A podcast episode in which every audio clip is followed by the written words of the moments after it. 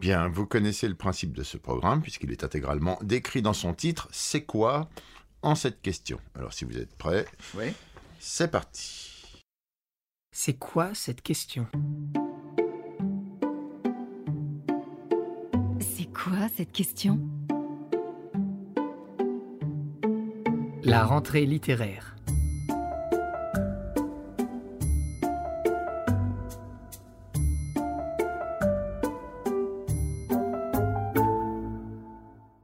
Jean-Luc Barré, bonjour. Bonjour. Vous êtes toujours en charge des éditions bouquins et vous avez choisi pour introduire ce nouveau podcast sur la rentrée littéraire un extrait d'un des livres sélectionnés qui est Jordi Bonnels. Jordi Bonnels, c'est un écrivain que j'aime infiniment, qui est un écrivain d'origine catalane, qui n'est pas un débutant, qui a publié chez, euh, Viviane Ami, entre autres, euh, il y a quelques années, et, qui, là, publie un, roman euh, en trois parties, trois récits, mais qui se répondent très fortement, sous le titre Triptyque argentin. C'est des romans qui se passent, comme l'indique le titre, en Argentine, dans un univers très particulier, qui est l'univers de l'Argentine des, des, années euh, de la guerre, de l'occupation en Europe, mais qui a des répercussions en Argentine, euh, dans l'univers au fond des exilés, des apatrides et de tous ceux qui sont d'une manière ou d'une autre, par leurs actes, des parias et des marginaux au sein d'une société, euh, en l'occurrence la société argentine, mais ça pourrait être une autre société. Donc c'est une écriture très belle, très forte, très, très inspirée par Borges, dont euh, Bonnel est le disciple, et c'est une œuvre que je suis très fier de soutenir. Jordi Bonnel, Triptyque argentin, 19 août.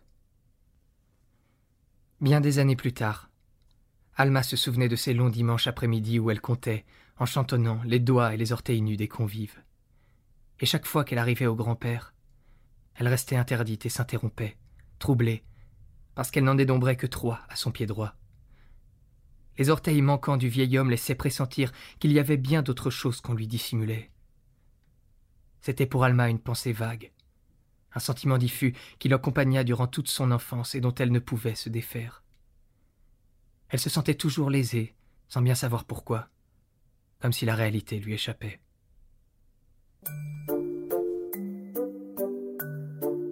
question numéro 1.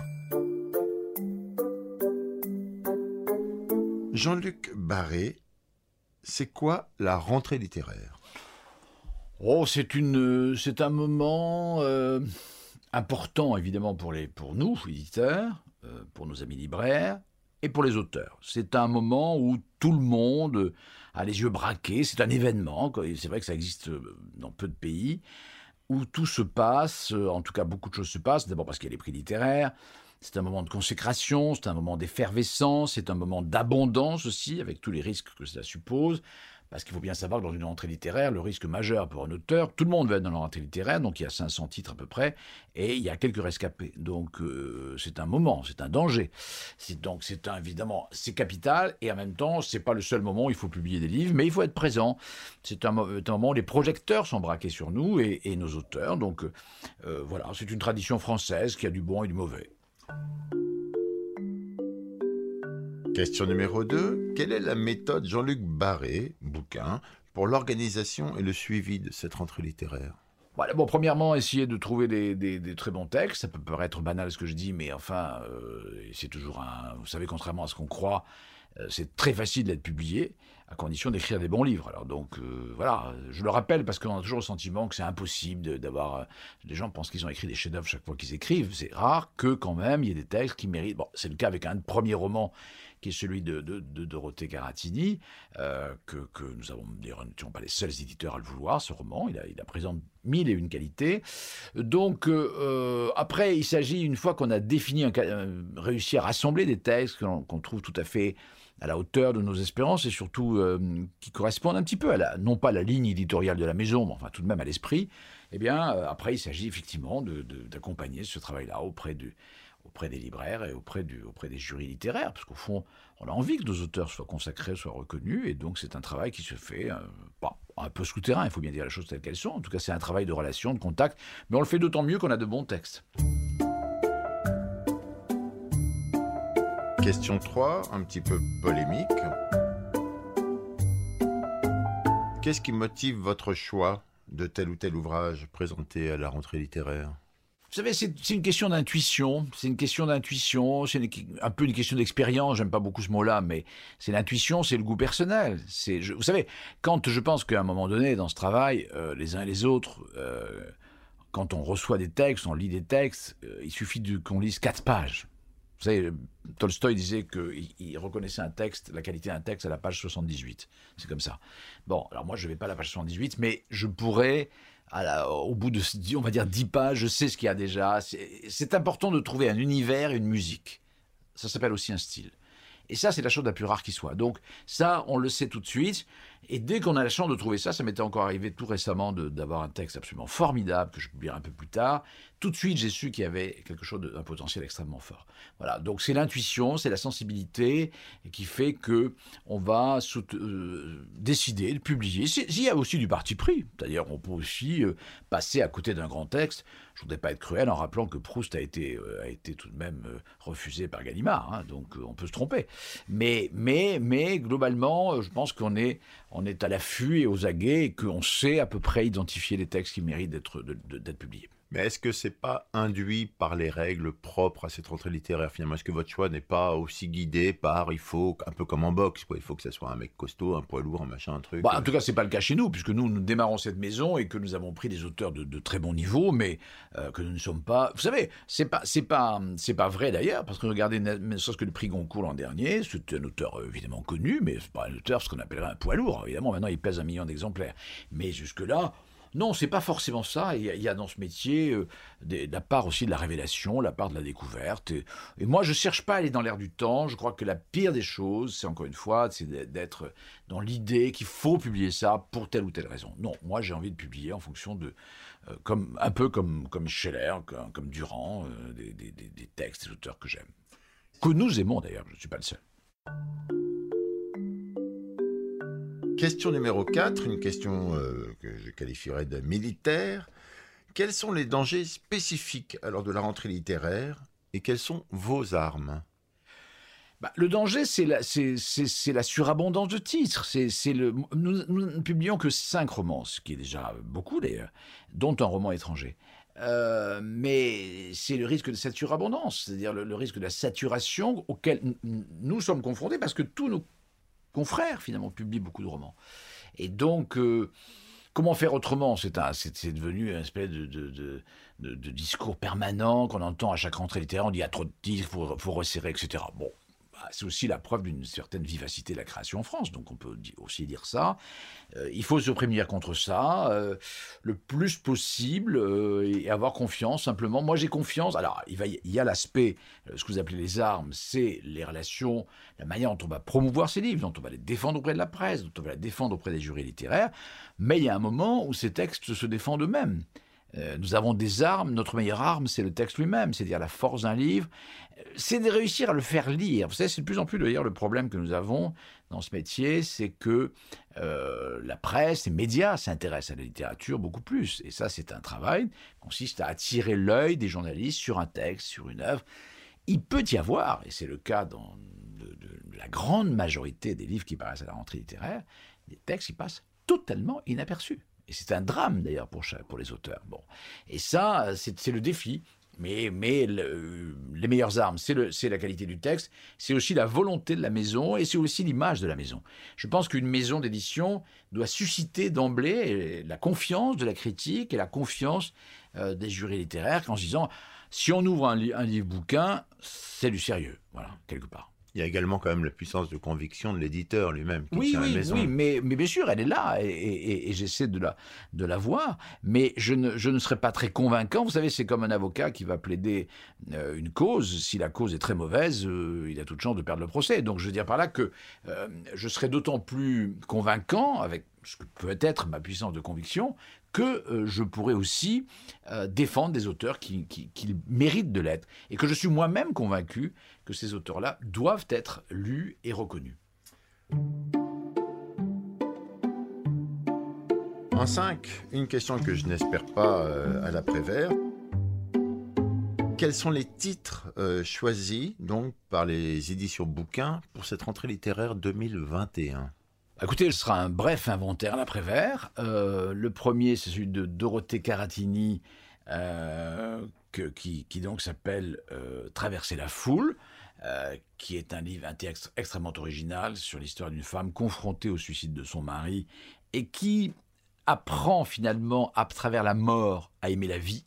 C'est un premier roman. Hein. C'est un premier roman qui mm. est vraiment de grande qualité, qui est un roman d'une extrêmement incisif et, et euh, qui, à mon avis, sera remarqué, et qui l'est déjà d'ailleurs. Euh, j'ai parlé de Jordi Bonels, euh, le triptyque argentin, et puis le roman de Valérie Fritsch, qui s'appelle Les insuffisances du cœur, qui est un roman d'origine autrichienne, elle est autrichienne elle-même, et c'est son deuxième roman en France, et c'est un roman qui nous plonge dans cet univers obsessionnel de, l'Autriche qui a, qui, a, qui, a, qui a toujours le poids de la guerre, d'une certaine manière, les fantômes de la guerre sur les épaules, au sein d'une famille, confrontée donc à des souvenirs, des non-dits par rapport à cette époque euh, du nazisme. Arrive dans cette famille un enfant euh, qui a une maladie très particulière, qui existe d'ailleurs, et qui est une maladie euh, qui l'empêche de souffrir. C'est-à-dire que s'il pose sa main sur un réchaud, à gaz, eh bien, il va rien sentir, sauf qu'il va quand même se brûler. Et donc, il y a une inconscience de la souffrance euh, qui se heurte d'une certaine manière à l'obsession de la souffrance, de la douleur. Et, c'est fascinant. C'est écrit avec une puissance d'écriture que j'ai rarement vue, euh, et qu'ont souvent d'ailleurs les écrivaines autrichiennes. Et c'est donc c'est un roman magnifique, c'est un roman envoûtant, c'est un roman extrêmement puissant. Et voilà, là je suis évidemment très heureux de publier tous ces titres-là. Et puis il y a euh, un livre de, qui, est, euh, qui, est, au sein de la rentrée littéraire, qui est Création, un, roman de Sébastien Boller, qui est un, un romancier, qui est un, dire, un romancier moins connu que n'est connu le, l'œuvre de, euh, du, spécialiste des questions de neurologie qui est euh, Sébastien Boller, qui avait publié notamment Le bug humain il y a quelques années chez, chez Robert Laffont et qui publiera chez nous d'ailleurs en janvier un essai qui s'appelle euh, Human Psycho. Et donc c'est tout l'univers aussi de Boller qu'on retrouve dans ce, dans ce roman qui s'appelle Création. Au fond, il y a une grande diversité de styles, c'est certain, d'individualité. Et, et euh, voilà, donc j'espère fortement que cette rentrée sera remarquée. Alors nous passons euh, à la question 6, qui est une question curieuse et un peu bête, mais enfin curieuse. Quelle est votre meilleure surprise à la rentrée littéraire et vos plus grosses déceptions? Alors peut-être là c'est un peu bizarre, d'autant que c'est la première, rentrée littéraire. Oui, ça n'a pas beaucoup de sens. Oh, non, moi j'ai pas. Enfin, j'ai déjà fait des rentrées littéraires. Non, je ne pas, je peux pas répondre à cette question. Très bien. Je, je, vous répondrai à cette question dans, dans un an. Très bien. Bah c'est bien. Rendez-vous dans un an. Enfin, la septième dernière et donc euh, désormais traditionnelle question. Alors attention, c'est quoi, Jean-Luc Barré, la question que j'aurais dû vous poser sur la rentrée littéraire, mais que j'ai pas fait parce que je suis pas assez malin pour ça.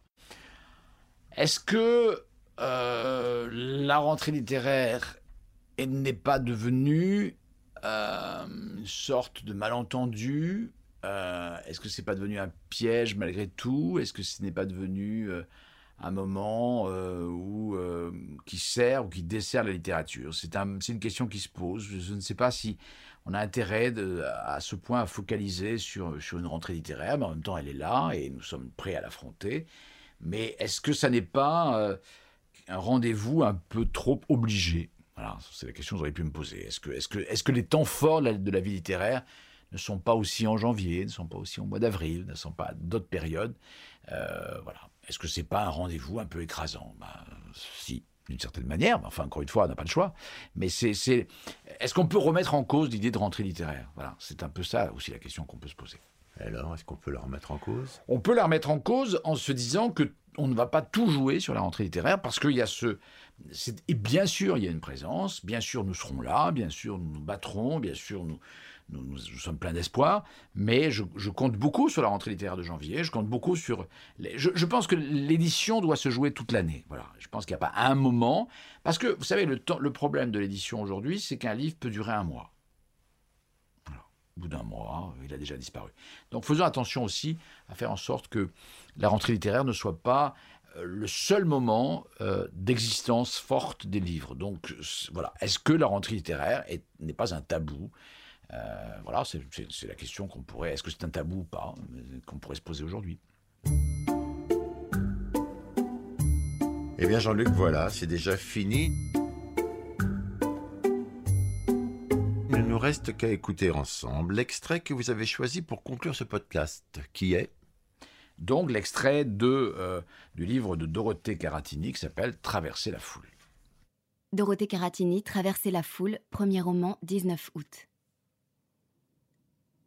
C'était il y a deux ans, trois, quatre, cinq ans. C'était quand les filles étaient petites, toutes petites. Je venais de retrouver un emploi, quand il faisait froid. C'était un mardi, un lundi, un jeudi, ou ce que ce souvenir troublé voudra. Ce n'est pas très important, si même important signifie quelque chose. Chaque année, le souvenir malléable s'étire, se tord, s'allonge, se rabougrit. Il se transforme. Il est parfois envahissant, parfois discret, mais il sera toujours là. Et dans cinq ans, dans dix ans, vingt ou trente ans, il restera absurde.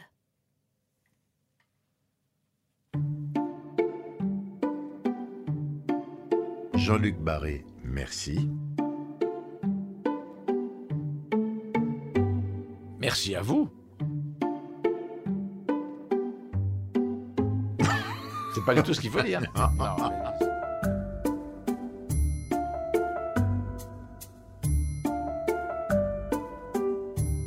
C'est quoi cette question?